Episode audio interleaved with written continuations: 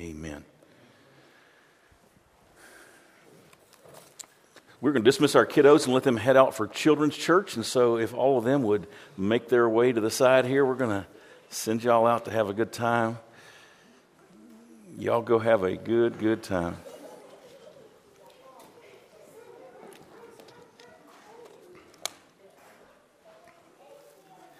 If you've brought your Bibles today, and I hope that you will each week, uh, we're going to be in Hebrews, the end of chapter 5 today, so you can kind of look that up and get ready to go. I want you to imagine with me uh, you being a person maybe that um, all of your life has been judged by your performance how well you do, how well you look, uh, how well you speak. Uh, being a, a, person that, that's in a relationship with others, but only to the degree that you're able to perform, only to the degree that you're able to meet their needs and make them happy. And the minute that you don't, then you're set aside, discarded, or ignored.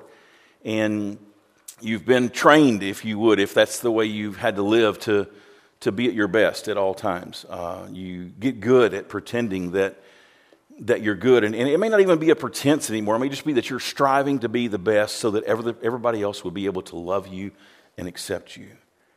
And then imagine if that was the case in your life, meeting somebody that came and literally just loves you, right where you are, exactly the way you are loved you and cared for you with no strings attached, that, that gave you an unconditional love, that, that just said, I love you and I would love it if we could love each other back.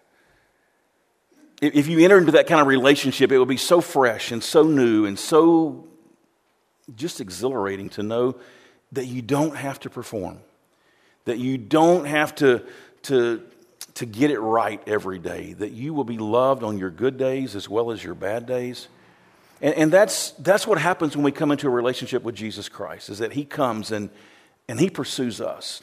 And he says, I know your past and I know your story. I know everything about you and I love you anyway. And I love you on your good days as well as on your bad days. But if you've been conditioned by society all of your life that, that you're loved when you perform, then it would be easy, even in that relationship of unconditional love, to want to revert back to that mode of doing in order to be loved. You would find yourself thinking that surely there's something I've got to do to show you that I love you, to show you that I'm worthy, to show you that, that I deserve your love. And, and so this is where the, the, the people that the writer of Hebrews, this is where they live. They've been tied up in Judaism all their life, and it's a performance thing. You, you, perform well, and God will bless you. You do good, and we'll accept you. You follow the rules, and we'll let you live. You, you mess up, and you're out the door. And then all of a sudden, they meet Jesus. And his love is unconditional. And man, they just eat that up for a little while.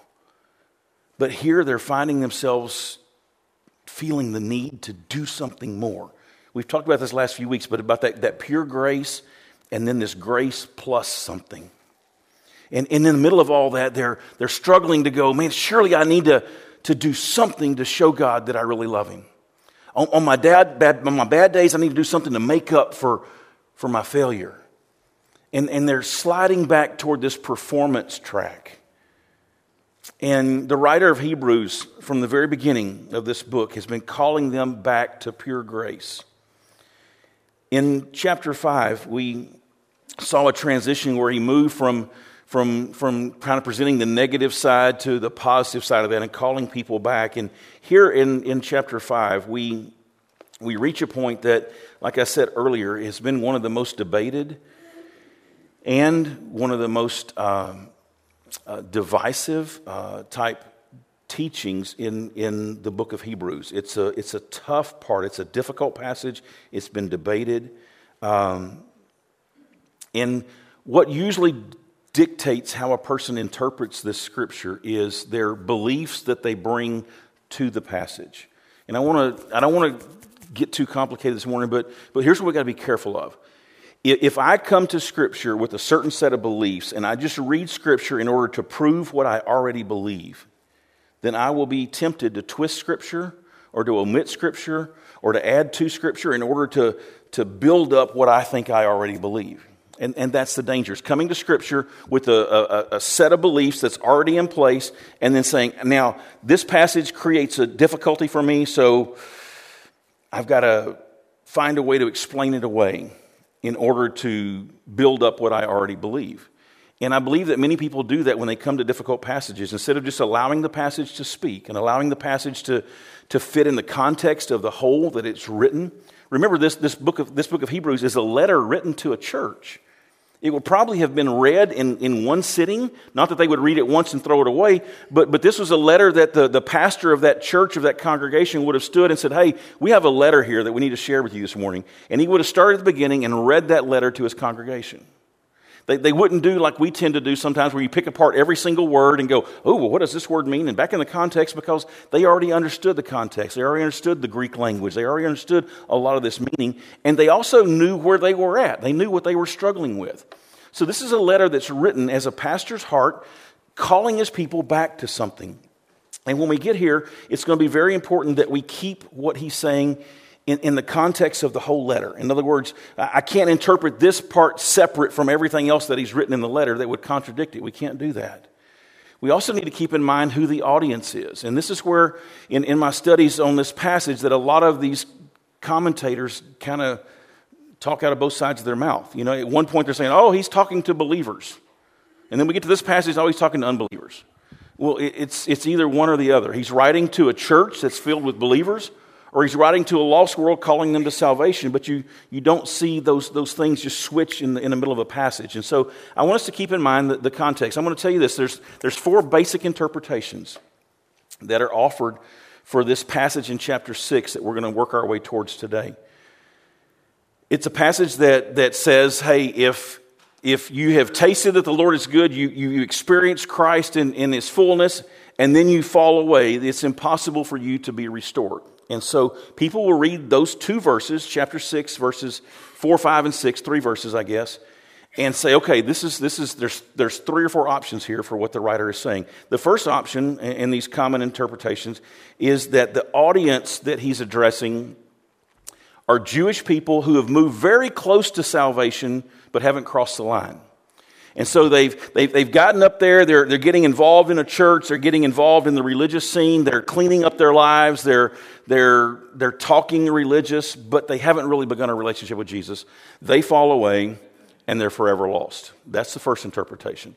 The second interpretation says that the author of Hebrews is just speaking hypothetically. What he's saying is this that, that well, if it were possible for you to taste and see that the Lord is good. If it was possible for you to come into a relationship with Christ and then for you to lose that salvation, then you would be eternally lost. And that would be the second. He was just presenting something that was hypothetical but not likely and not even really possible. But he does that to, to warn the people. That would be the second interpretation. The third interpretation that is offered is that the audience was saved at one point. They came into relationship with Jesus, they were saved, but then they fell back into sin, and God cut them off, and they were lost. And so they go from saved to lost. And what denominations that will teach this believe, and, and what they teach is that you can be saved and then lost, and then saved again, and then lost, and then saved again, and then lost. And so there is no such thing as the security of the believer, no such thing as this eternal security that you're saved and forever saved but that depending upon your actions, depending on whether you're good or bad today, you can be saved or lost. There's a problem with those three interpretations, and I want to explore the, the, the, problems with those three before I move into the fourth, which is what I think is the, the best interpretation of this. So, the first one says that the audience was just moving right up to the point, right up to the edge of salvation, but never crossed the line, and therefore they were lost, and they backslid, and they remain lost forever. The problem with the pretender the pretender interpretation is that the context and the language of everything we've read so far in Hebrews goes contrary to that. He's been writing to brothers in Christ, to, to, to those who are a part of the body of Christ. The, the, the, the, language that he uses speaks completely in an opposite direction. We've said from the very beginning that the writer of Hebrews is addressing Christians and believers who have tasted the grace of God, but now are tempted to go back to Judaism and start offering some sacrifices again. He doesn't change audiences here in the middle of his story. Uh, an, another thing, the, the, the, language that he uses in this passage would, would, in the context, would say that he's not writing to unbelievers. He's, we're going to see in our, in our passage today that he's, he's going to say to them, listen, you, you've become dull of hearing. Well, that means you used to not be as dull, but now you've kind of become dull. You used to be hearing the Lord, but now you're not listening to God anymore. He's going to say to them, You ought to be teachers by now. Why would you say to a lost person, You ought to be teaching the church by now? Would you want lost people teaching the church? He says, so the language that he uses here, he says, you know, you become dull of hearing. You ought to be teachers. He says, you're, you're, you're needing to go back to milk instead of solid food. Why would he say that to somebody if they're not a believer yet? You wouldn't start a baby on steak. If these people weren't believers, he wouldn't say to them, hey, let's jump ahead to the steak.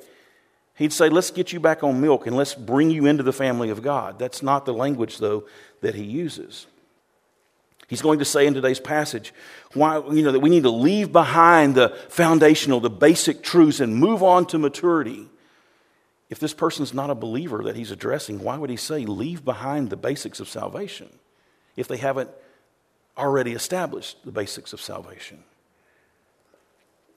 And then he begins in the latter part of this passage we'll look at today to say to the audience, you guys have tasted, you've experienced, you have encountered the living Christ. You, you've, you've got the Spirit of God that's been working in you. And you wouldn't say those things uh, of a lost person. So none of the language, none of the context would lend itself to this belief that they had moved themselves right up to the edge but have never crossed over the context, the language, the wording that he uses, the descriptive phrases in this passage wouldn't lead us to that kind of an understanding. So, what about the second view, the hypothetical view? Well, he's, gonna, he's going to just present a hypothetical case. If you could, then, well, you know, you'd be in trouble. If you could lose your salvation. If you were saved and you could lose it, then you would forever be lost. Why would he make an empty threat? Is that just to manipulate his audience, to get them to do something that he wants them to do? That's not godly. That wouldn't be spirit inspired. The hypothetical view is, is, is a view that's easy to dismiss this idea that you could be saved and then lost, if that's what the writer of Hebrews is saying. It's a way to dismiss that. Well, he wasn't really being serious, he was just being hypothetical. But what we're going to see is in, in, in chapter 5, verse 10, where we left off last week, he talks about this this uh, priesthood of Christ, it's a priest forever in the order of Melchizedek. He comes back at the end of today's passage and beginning of, of chapter 7 next week and, and picks right back up on Melchizedek. So this is a kind of a parenthesis that he's put in the middle. Why would he stop this discussion of Christ's high priestlyhood, throw in a hypothetical, manipulative claim, and then go right back to the priesthood? That doesn't make any sense. So the hypothetical argument doesn't make theological sense. And then the third option that, we, that I mentioned is this, this idea that you could be saved and then lost. And, and that is taught today in, in many churches. It's taught that you can lose your salvation, that you can walk away from Jesus, but they will also come back then and just teach part of this passage. They say, well, you could be saved and then lost, but they don't teach the whole passage, which says if that's the case, then you're forever lost and you can never be restored to repentance. So, in order to be true to Scripture and to hold that idea that you could be saved and then lost, you would have to say you could be saved and then lost, but then you are forever lost and never again brought back to repentance. Those are the three views that are out there. There's a fourth view that's out there that I think fits even better. Now, I've got to tell you this, just to be transparent. I've held two of the three views I just described to you in my lifetime. As I have come to Christ and began to study God's Word and gone, what in the world is the writer of Hebrews saying? I've held two of those three views. I've held the view that, well, maybe they weren't Christians. Maybe they just never were believers. And I've held the view, well, he was just throwing out a, an example, a, a, hypothetical. So when I, when I knock those, those views down, I'm, I'm really saying that what I've held was not true, was not accurate. I've come to understand a little bit better, maybe, and I don't say that arrogant, like I've got this knowledge over everybody else that would see it different than me. But I want to present to you a fourth view that I think is, is fits the context, it fits the language, it fits what I think the writer of Hebrews is trying to do, and it also fits why he would stop the discussion of the priesthood, inject this, and then pick back up on the priesthood story after this. So let's look at the passage and see what he has to say, and maybe some of what I've just described will begin to make more sense to you. So in chapter 5, verse 11, he says, About this we have much to say. So when you read something like that, you got to go, okay, about what? What's he talking about? About this, we have much to say. About what? Well, he's just talked about the order of Melchizedek. He's going to come back to that in a little while uh, at the beginning of chapter 7. So, what he's going to say is hey, in, in, in this, this deal about Melchizedek, I've got a lot more I want to say to you. But here's the problem you've become dull of hearing. It's hard to explain. Melchizedek is, is an Old Testament figure that was in, in, uh, interjected into Abraham's life. We, we've got two places in the Old Testament that speak about him for about one or two verses each, and that's it. Nothing more is heard. And so there's a lot that needs to be unpacked and a lot that needs to be said about Melchizedek, but he says, before I go into that, I need to address something else. Here's the problem I, I want to talk to you about something deep, something rich, about the priesthood of Christ, about all the work that Christ did on our behalf, which will help bolster your faith and your trust in what he's done so that you're not tempted to go back to Judaism. I, I want to get there. But before I get there, we, we've got to address something. And he says, here's what we've got to address. You have become dull of hearing. Your, your ears are not tuned to the Lord. You're, not listening to what God is saying. One of the reasons that you're drifting, one of the reasons you're tempted to go back to Judaism is that you haven't heard, you haven't really grasped this message of true grace. It's, it's there, and, and you may can repeat some of the doctrinal points, but, but you haven't let it sink in. You've become dull of hearing. And in that context, then, he says, here's how it happened. For, for through, for, for though by this time, so in other words, you've had time to mature in Christ, you've had time to learn about grace, you've had time to be grounded in grace, and, and, and, and though by this time you ought to be teachers, you still need someone to teach you again the basic oracles, principles, and oracles of God. You need milk, not solid food. So here's what he's saying I want to go deeper. I want to unpack this story of Melchizedek because it's so rich. It's an Old Testament picture that brings us to the New Testament person of Jesus. But before I can take you there, we, we need, to, we need to, to, to talk about this. Your, your, your hearing has become dull, your hearts have become unresponsive. If you remember back in chapters 3 and 4, he talks to them about do not harden your heart, do not harden your heart, do not turn away, do not rebel as they did in the Old Testament. He keeps drawing them back to that story of the Old Testament saints when they got right up to the edge of the promised land. And God says, Go possess the land. They sent the spies. The spies came back, gave a report, and said, Man, the fruit is great. The land is incredible. It's flowing with milk and honey. But we're no match for those guys. We're like grasshoppers in their eyes. And the people turned back from God and said, Okay, God, we're going to stay put. And God says, I've given you the land. I've made you this promise. I've, I've delivered you to this place. Cross over and take it. And the people says, We're not going to do it. And the only two people that said that they could and that they should was, was Caleb and Joshua.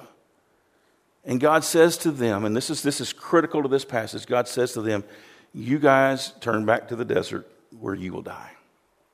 Now, they were still God's children.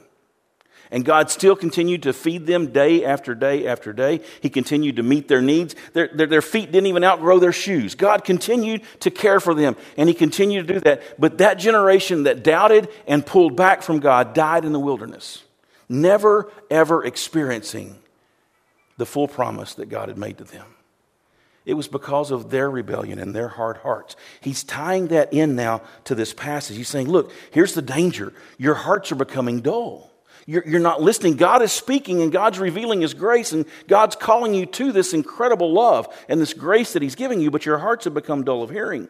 And, and, and you should be maturing and you should be growing in the grace of the Lord Jesus Christ, but you're not. You ought to be teaching others about the grace of God. But you know what? We need to take you back to preschool and start all over because something, something hadn't clicked. Something hasn't fit. You're, you're not catching this, this fullness of grace. So while you ought to be teaching others, we need to take you back to preschool, he says, and teach you the basic principles of the oracles of God. Like a baby, we need to get you back on milk and, and start this process over. not solid food. You're not ready for solid food. And then he says this for everyone who lives on milk, and this is how he's describing these people. You're unskilled or immature, is another way to say that, in the works of righteousness, in the word of righteousness, since he's a child. In other words, there's a reason we start children on milk they don't have teeth. Their digestive system can't handle that. We gradually introduce little foods. We, we introduce milk, and then we introduce these, these real soft things, and, and then we eventually get to the point that teeth come in and they're able to chomp and chew on steak. But he says, You guys are not ready for that. You, you, are, you are unskilled in, in digesting these deeper truths. And before I go on and talk about Melchizedek and Jesus being your perfect high priest, we, we need to open your heart back up to the truth of God's word. So he's calling them to repentance. He's calling them to listen and to come back to God so that their hearts are open and so that the truth that he's about to lay out there for them can really take root and grow in their lives and it will transform them forever. So he's calling them to repentance. He's saying, right now, you're like children who need to go back to the bottle. He says, solid food, what I want to give you is for the mature. It's for those who have their powers of discernment trained. Well, th- these guys obviously didn't have their, their power of discernment trained because they're, they're not able to just understand that grace is enough. They're wanting to supplement grace with their work, supplement grace by going back into a, a system of, of, of prescribed rituals that they have to go through. And he's saying what's happened is you're so immature that you're being led back into Judaism and all the traps of that when that's no longer needed, it's no longer necessary. So even your behavior, even this temptation to go back to that, proves that you are not mature yet. You're not ready.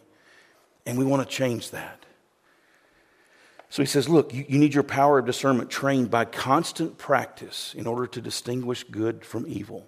Here's what he's saying this is a process, it's not something that's instant. It's not just that you've got saved and now you know it all. The reason we gather together and we worship, the reason we have our, our, personal quiet times is because we don't come here knowing it all. We don't get saved and just know it all. There is a process of growth and discipleship and sanctification that has to take place. And, and what he's going to focus on here is the sanctification of these believers, not the salvation of unbelievers. And that's going to be critical to understand when we get to this difficult passage in just a couple verses. He is talking about sanctification the process of growing more and more in the grace of the Lord, in growing up to be a disciple of Christ, in producing fruit in our lives. That's what he's addressing here at this part of the book of Hebrews. He's not calling them and saying, hey, you're almost saved, but you just need to get saved. That's not the call. The call is you're a believer, but you're just not growing. We, we, need to, we need to figure out why you're not growing.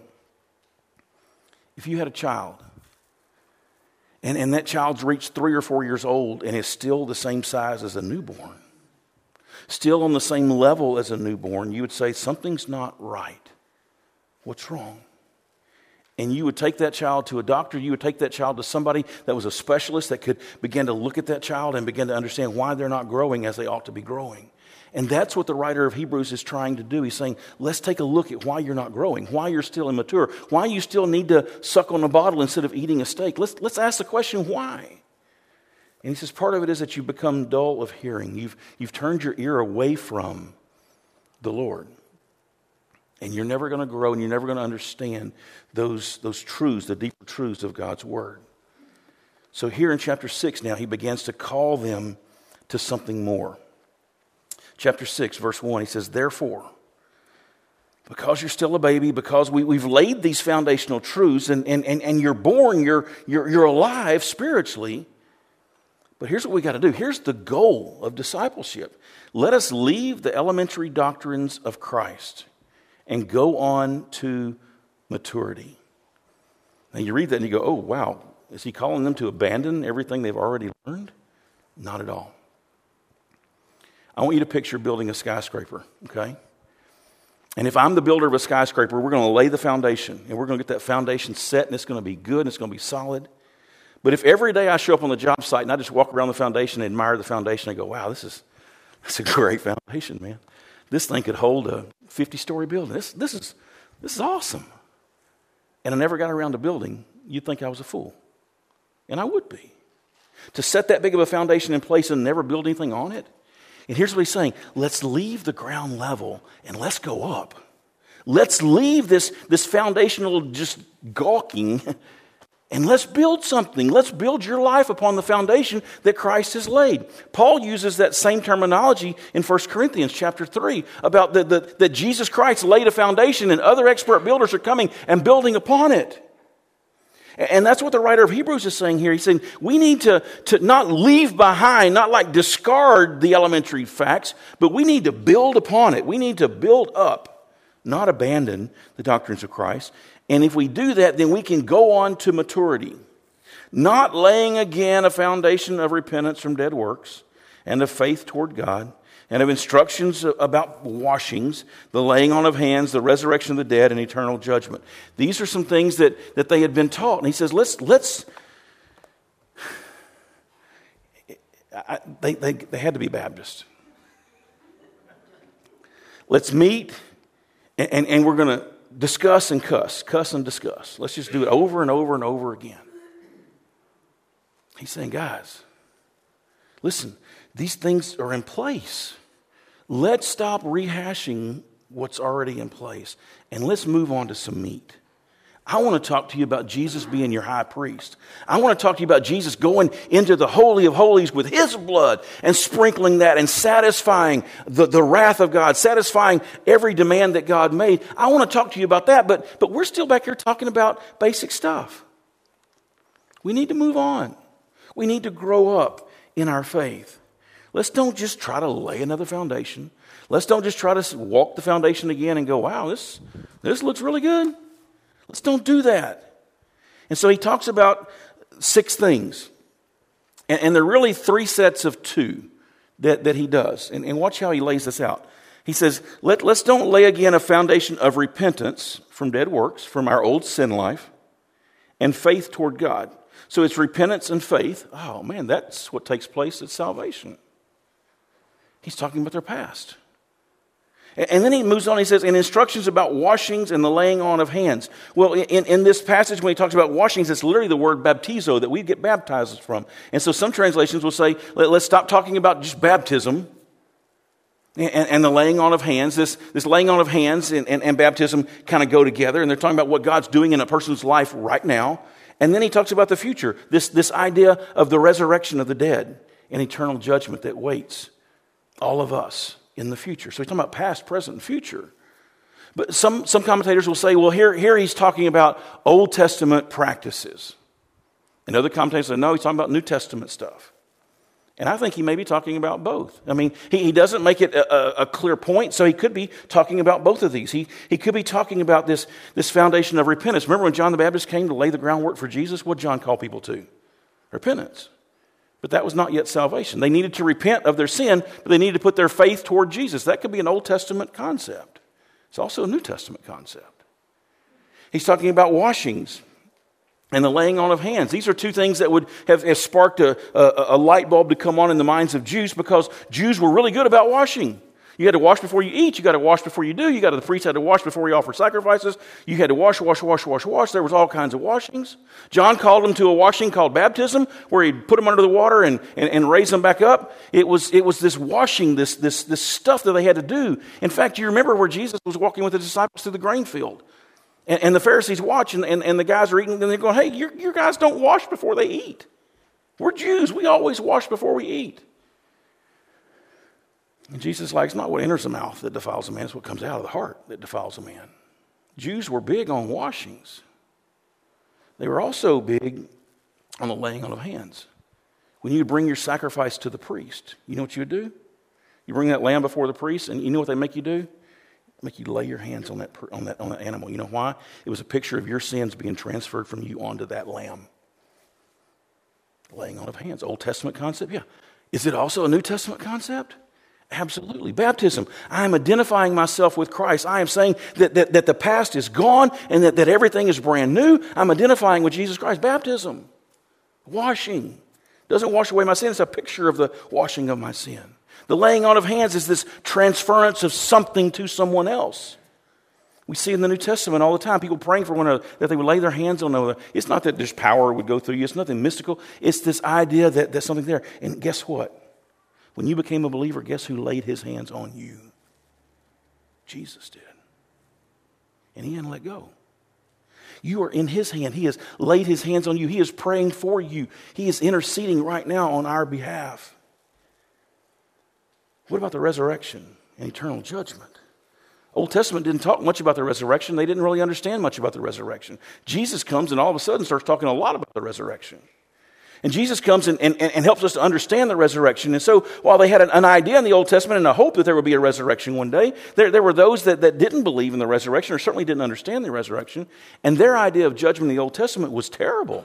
It's this wrath of God that's going to come down and judge the sinners and judge you for what you've done wrong. And apart from the grace of God that came through Jesus, that would have been the case. We would all live our life to the best of our ability, stand before God, and man, we would be in trouble. But you get to the New Testament, and all of a sudden, Jesus is resurrected. And he's called the firstborn from the dead, meaning he's not the last one, he's the first one. And like he was resurrected, so we will be resurrected. And, and then all of a sudden, the judgment in the New Testament goes from being this, this judgment of, uh, of wrath to this throne room of grace.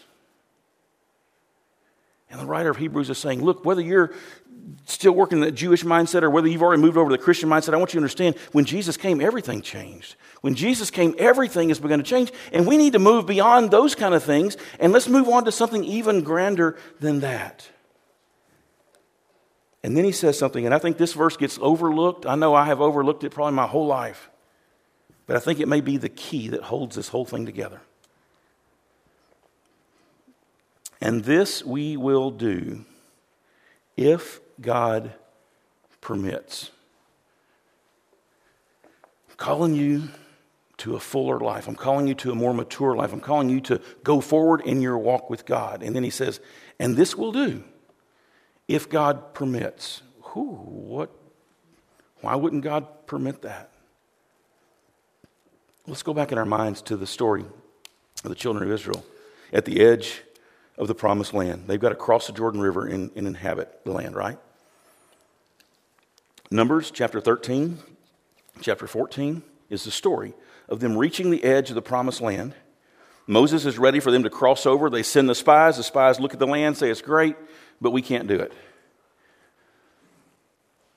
And Joshua and Caleb begged the people, have faith in God. God's promised it to us. It's not our strength, it's God. He's, he's brought us this whole way. He'll take us on in. It looks impossible, but it's not. It's not and the people turn back. And God says, Enough. All the way since we left Egypt till this point right here on the edge of the promised land, you guys have rebelled, you have grumbled, you have turned back. I've been patient with you all the way to this point. I have, I have shown you the power of God through the plagues, through the deliverance, through the crossing of the Red Sea. I've done it all. There's nothing left for me to do. I've given you manna, I've given you quail, I've fed you out of, out of that, I've given you water out of rocks, I've done every. You're, I've clothed you, I've cared for you, I've protected you, I've led you. And you're not going to trust me? And God says to them, you guys will die in your disbelief. Back to the desert. Guess what the people did the next morning? we're, we're, sorry, God. Okay, we're ready to go. Look, okay, one more chance, God. We're ready. We're, we're ready. We're ready. We're going to go, Moses. We're, we're, we're going in. Jesus said we could do it. We're, we're going we're to go. And Moses says, You better not go. Because now for you to go will be disobedience. You've disobeyed all the way through, and now you're ready to disobey again. When God said go, you said no. And when God says no, now you say go. And God had enough.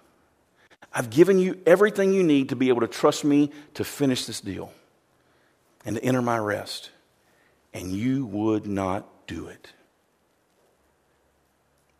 Die in your unbelief. Now, they were still his, they were still his people. And for the next 40 years, they wandered around that wilderness, and God took care of them. But they never got to enter God's rest. And that's what chapter 3 and chapter 4 has been all about in this Hebrews passage. They hardened their hearts, they rebelled against me. And I said to them, You will never enter my rest. God reached the limit, if you would. And He says, You want to remain in control? you remain in the desert. So, what does that have to do with this passage? Here's what I think the writer of Hebrews is trying to say, and this is why I think this verse is so critical. God has saved you, He has given you of His Spirit, He has done all these things that we're fixing to read about. And if you are content to just remain mature and suck on your thumb, there's going to come a day where God's going to say, just suck on your thumb, and you'll never grow. You'll never produce fruit. You'll never become a mature believer. You'll never go on with the Lord and grow up in your faith and do all that God had planned and promised that you could do as His child. I think that's what He's trying to say here. Not that you're going to lose your salvation. But you know what? There, there, comes a point in our life where God gives us everything we need to be able to mature and to grow in Him and to walk with us day by day, giving us His Spirit and allowing His Spirit to help us to grow. But if we grow hard hearted, we grow dull of hearing, and we say, you know what, Lord, I'm happy right where I'm, I'm saved and I'm going to go to heaven and I'm happy. Then God says, all right. All right. If that's all you want, that's all you get. I think that's what He's saying here. And that leads into this difficult passage. Look what he says. This we will do if God permits. But verse 4. Here's why this is so important it is impossible. in a little while, he's going to say it's impossible for God to lie. It's the same word, same thing. So some people say, oh, he's not saying it's impossible, he's just saying it's unlikely. No, because you have to interpret that and the other one the same way when you do Bible study. So is it unlikely that God's going to lie? Is it improbable that God's going to lie, or is it impossible that God's going to lie? It's impossible. So he's saying here it's impossible. Watch this. Impossible, and then comes this clause, okay? So we, I'm going to help you break this down. It is impossible in the case of those, now here's he's describing believers, who have once been enlightened. They've been brought to the truth. Their eyes have been opened by the Holy Spirit. They have tasted the heavenly gift. That's the gift of grace. This is not an unbeliever he's talking about. They've once been enlightened, they've tasted the heavenly gift of grace. They have shared in the Holy Spirit. How can you say that about an unbeliever? You can't. They have tasted the goodness of the Word of God. They've tasted the powers of the age to come. These are people who have once walked intimately with God. And so here's what he's saying it is impossible, okay, for those who have walked intimately with God and then have fallen away to restore them again to repentance. Does that mean if I'm saved and I backslide, that I'm lost forever? Is that what the writer of Hebrews is saying here? If you've tasted the Lord is good, you've, you've come into a relationship with Jesus and then you blow it, you can't ever repent and you can't ever come back? No. No. Again, he's not talking about salvation. He's talking about sanctification, the process of growing in the Lord. Here's what he's trying to say if, if you taste that the Lord is good and, and you come into a relationship with Jesus Christ and then you just grow satisfied there and you say to God, I don't want to hear anymore, I don't want to know anymore, I'm not going to go any farther, I'm happy right here. And you say, I'm, I'm done, I'm, I'm good. I've got my fire insurance, I've got my life insurance, I'm, I'm, I'm good. I don't want to be radical, I don't want to be religious, I don't want to be, I just, I just want to be a good person and I'll be okay. And you're satisfied at that level? Then you run the risk of spending the rest of your life right there at that level. There may come a day where God says to you, like He said to the children of Israel on the edge of the promised land, stay. You're right there. You're not going to go any farther.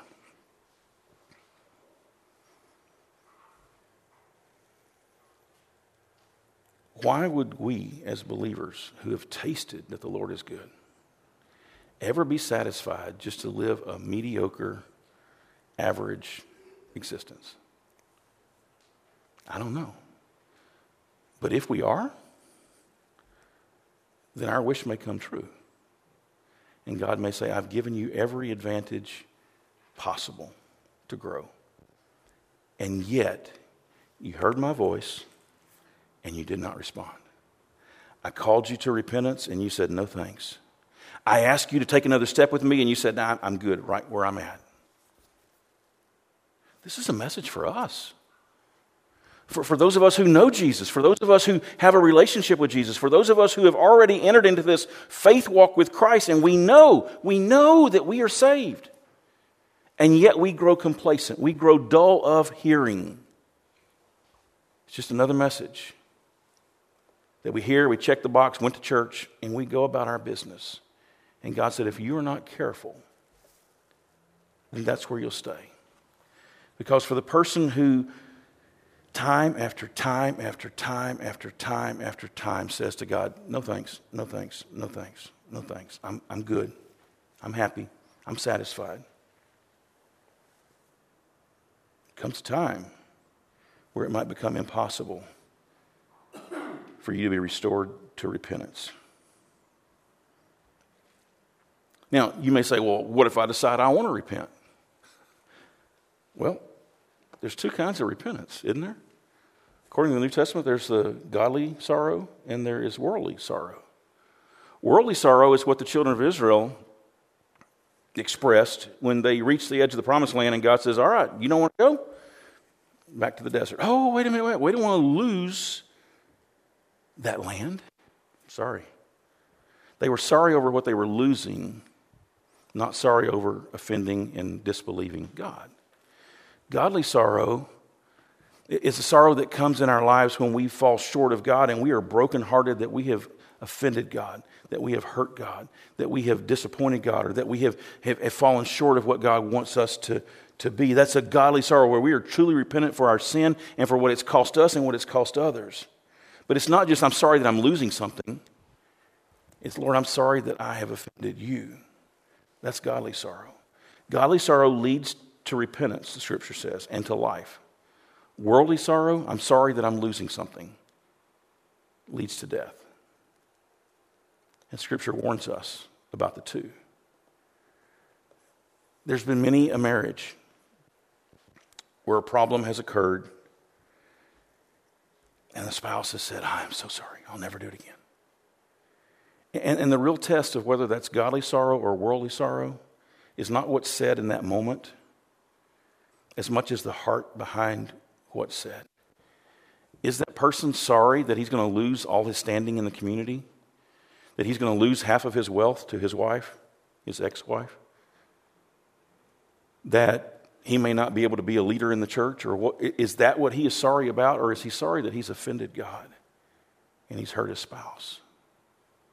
You see, when we say no to God again and again and again and again, you know what we're demonstrating? I'm not worried about offending God. I'm just worried about looking good and feeling good. And as long as everybody in the community thinks I'm still good, then I'm okay, God. I'll just stay right here. That's worldly sorrow. And after a while, worldly sorrow leads to death. And that's what the writer of Hebrews is talking about here not losing your salvation, but dying in the wilderness, never fully maturing, never getting off the bottle, and living your whole life breastfeeding when God had so much more planned for you.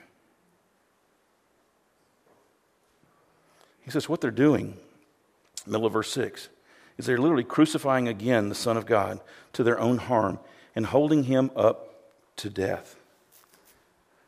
Most of the time, folks in that condition are saying, Lord, just will will prove yourself to me one more time. It's like the people at the foot of the cross. Well, if you really are the Savior, come on down and then we'll believe. Come on down and we'll follow you then. Give us one more miracle, one more proof. They held Jesus in contempt. And he says, when we say to God, nah, not now, not now, maybe later, maybe when I get ready, when I finish sowing all my wild oats, then I'll follow you. Well, guess what comes after sowing your wild oats? Wild oats. We're crazy to think we can plant one thing and grow another. That, that doesn't happen. Well, sometimes we plant stuff and weeds grow. But most of the time, you, you get what you plant, right? And he says, if you have a lifetime of just saying, No thanks, no thanks, no thanks. There may come a point where God just says, then stay right there. You say, well, what if I change my mind and I want to repent? You won't change your mind without God doing the work of convicting, without God giving you the grace to repent. And if God has washed his hands and said, all right, then you won't repent and you won't come. And so, again, this comes back to the message of the writer of Hebrews who's saying, while there is still moments, while there is still opportunity, let us come back to God now. He said that all the way through chapter 3, 4, and 5. While, you, while the opportunity still stands, let us come. We assume that we can just do it on our own terms whenever we want to. And Scripture is saying here that's not the case. And then he uses an illustration. In verse 7, he says this For, for, for land that has drunk the rain that often falls on it. So it's a picture of this, this land being blessed with plenty of rain. And it produces a crop useful for those whose sake it was cultivated. That land receives a blessing from God. So, in other words, here's these Jews that are now believers who have, who have been a part of the covenant promise. Now they, they've become a part of this new covenant that God's done. They've, they've tasted that the Lord is good. They've been uh, infilled with the Holy Spirit. They've gone through all these things He just described. He says, You're like a land that the water's just poured on you. And if you'll produce the fruit, there's great blessing. But here's a warning. But if that same land that God's poured out all these blessings upon bears thorns and thistles. In other words, it just says, No, I'm going to do my own thing. Doesn't do what it was planted to do, then it's worthless. It's near to being cursed. Again, there's that warning. You can cross the line, and God will say, Okay, you're mine, but you're going to be in the wilderness. You're not going to grow and its end is to be burned up. Burned up? Is he talking about hell? I don't think so. Not at all.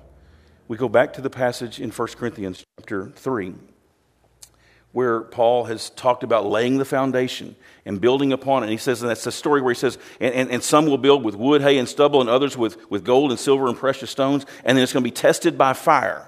And then he says this at the end of that. He says, If anyone's work is burned up, he will suffer loss, though he himself will be saved. But only as through the fire. Shannon, you guys had a house fire. Made it out with your life, but not much less, not much, much more. You can relate to that kind of a passage where you say, you know what, we're thankful that we got out. We didn't take much with us. And there will be believers at the end of time that will be safe and secure because of the grace of God and only because of the grace of God. And they're going to stand before the Lord and have nothing to offer to the Lord, nothing to show for their life because they kept sucking on a bottle, satisfied that they were okay. And the writer of Hebrews says, before we can move on to deeper things, we've got to do that. Real quick, he comes back now to encourage them real quick at the end of this. He says, Though we speak in this way, in other words, I'm, warning you and I'm encouraging you, I'm exhorting you, but even as I do that, I, am convinced in your case, I feel better. We, we feel sure of better things, things that belong to salvation. So he's saying, There's still hope for you, there's still time for you. We, we are hopeful for things that belong to salvation. What belongs to salvation? Spiritual growth and spiritual fruit. And he says, Look, God's not unjust as overlook your, your work and the love that you've shown. These things that you've done in the past, God's got that. He understands that. He remembers that. It's not all lost. But don't forfeit what still lies ahead. He remembers your work and the love that you've shown for His name's sake in serving the saints. And, and, and you still do. But we desire each of you to show the same earnestness, to have the full assurance of hope until the end, so that you may not be sluggish Remember, he said at the very beginning, you're slow to hear. Now he's saying, because you're slow to hear, you're slow to respond.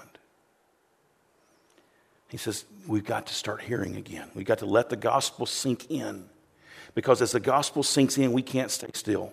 As the gospel sinks in, we are going to be encouraged and spurred on by the God to do even more than we've ever done before, to grow in the Lord, to serve in the Lord. And, and it brings us a full assurance of hope until the end, so that you will not be sluggish, but you will be imitators of those who, through faith and patience, inherit the promises. And then he closes out this chapter by saying to the, to the listeners, He's saying, Remember when God made the promise to Abraham? What, what made that promise secure? Was it Abraham and his performance? No, we know Abraham fell short. What, what made it secure? Was that it was built upon God's character and God's covenant. And so he says, when God made a promise to Abraham, says he had no one greater by whom he could swear. He swore by himself, saying, Surely I will bless you and I'll multiply you. See, God's going to do it. And, and thus Abraham, having patiently waited, obtained the promise. For people swear by something greater than themselves, and, and in all their disputes, an, an oath is the final for, for confirmation. So, when God desired to show more convincingly, in other words, to, to give Abraham the assurance to the heirs of the promise, the unchangeable character of his purpose, he guaranteed it with an oath. So, there's his character and there's his covenant. So that by two unchangeable things, his character and his covenant, which is impossible for God to lie, we who have fled for refuge, in other words, we've run to Him, that we might have strong encouragement to hold fast to the hope that is set before us. Remember, He talked about in the first few chapters about them drifting away. And He's saying, now, as you, as you begin to grow and you begin to produce fruit, guess what happens? We put down an anchor, and we are anchored. Our hope is anchored in God's character and God's promise, God's covenant and, and, and it brings us strong encouragement to hold fast to the hope that He set before us. We have this as a sure and steadfast anchor for the soul, anchor of the soul, a hope that enters into the inner place behind the curtain where Jesus is gone as a forerunner on our behalf, having become a high priest forever after the order of Melchizedek. And now he's gone full circle. Talked about Melchizedek. It's a warning to the church. I'm fixing to give you some deep truths that are not easy to understand. But before I can even throw it out there, I, I, if it's going to stick to the wall, guys, then our hearts have got to be right.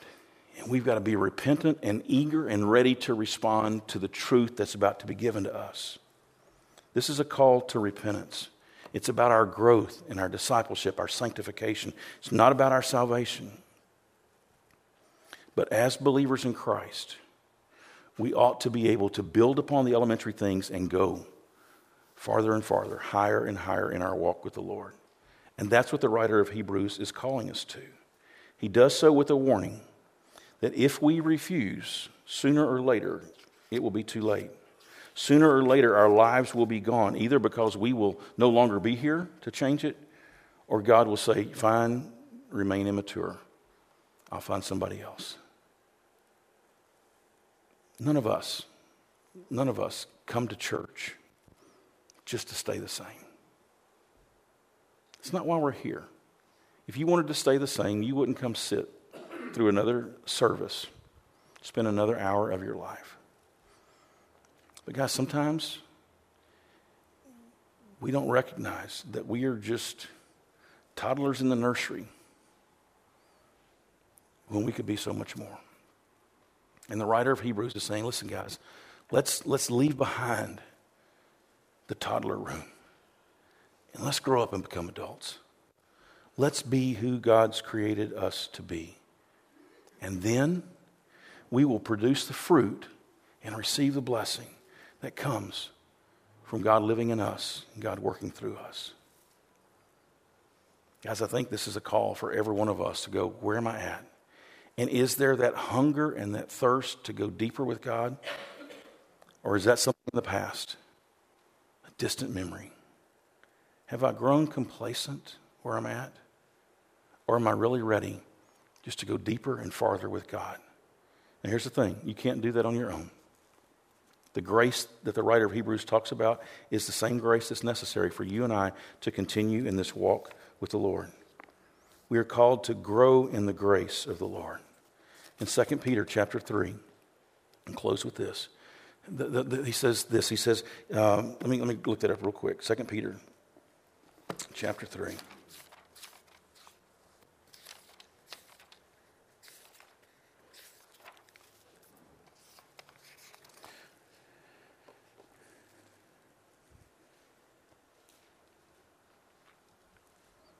It's not Second Peter, it's First Peter, I'm sorry. First Peter, he calls us to grow in grace. I got the wrong, wrote down the wrong passage. To grow in the grace. Is that it? Okay. Since you're waiting for this. Maybe it is Second Peter. I just can't find it. Okay. We're, we're here to be, to be found diligent by him without spot or blemish at peace. Here we go. Next verse, Dalton, you'll fix me up here. Count the patience of our Lord as salvation. In other words, God's been patient with us through salvation, just as our beloved brother Paul also writes to you according to the wisdom given to him. And as he does this in all his letters, when he speaks of them in these matters, there are some things in them that are hard to understand. That's the easiest understatement. He says, But look, we don't need to be ignorant, unstable, and twist to their own destruction as, as other people do these scriptures. But look at the next verse. Therefore, beloved, knowing this beforehand, take care that you are not carried away with the error of lawlessness and people who and people and, and lose your own stability. But we are to grow in the grace and the knowledge of our Lord and Savior Jesus Christ. To him be glory, both now and forever, or both now and to the end, uh, to the day of eternity. Amen. I can't even read. You got me, got me bumfuzzled here. Here's the deal we are to grow in grace. That's a lifelong pursuit, okay? I told you when I started this that I've held two, three now of these four views. You say, what's the deal with that? I'd like to think that I'm growing in grace. I could stick with what I first believed when I first became a believer. And if I thought that was accurate, I would. But over the years, God reveals more and more. And I like to think that's called growth. And that's what we do. And I'm not standing here today saying to you that I've got a corner on this market, that I've got it all figured out. But I tell you what, this makes a lot of sense in the context of this part of the book of Hebrews. God's calling his people to repent so that he can take them farther than they've ever dreamed they could go and do more in them and through them than ever possible. So maybe today you and I need to do some soul searching and ask the Lord, Lord, am, am I complacent? Am I just satisfied to sit and to soak and to sour? Or am I really seeking to go deeper with you? If we want to go deeper, we're going to do it through grace, not through guilt, not through manipulation, but through grace as we encounter the Lord right where He is and we watch Him change us. So let's talk to God. Let's be honest with God about where we're at right now. And if you need to say, Lord, look, I, I don't want to wait another day to repent. I don't want to wait another day to ask you to take me deeper. I want to do that right now. This may be your moment to turn. This may be your moment to say, Lord, let's, let's cross over and let me experience you in all of your fullness. Let's pray. God, I thank you for this passage. I thank you for the call that you've placed upon our life to repent. Lord, repentance is the greatest gift you give us. It comes by grace, and you allow us to change our mind, to grow, and to deepen our walk with you. I pray that we'd not be afraid of repentance, but that we would embrace it, that we would confess before you our um, complacency at times. And we'd ask you, God, to fill us and to, to, to use us and to take us from the toddler room into adulthood, that we might serve you. And I pray that the world would see a difference because of that. In Jesus' name I pray. Amen. Guys, we're going to stand and sing one other song to Jesus. Uh,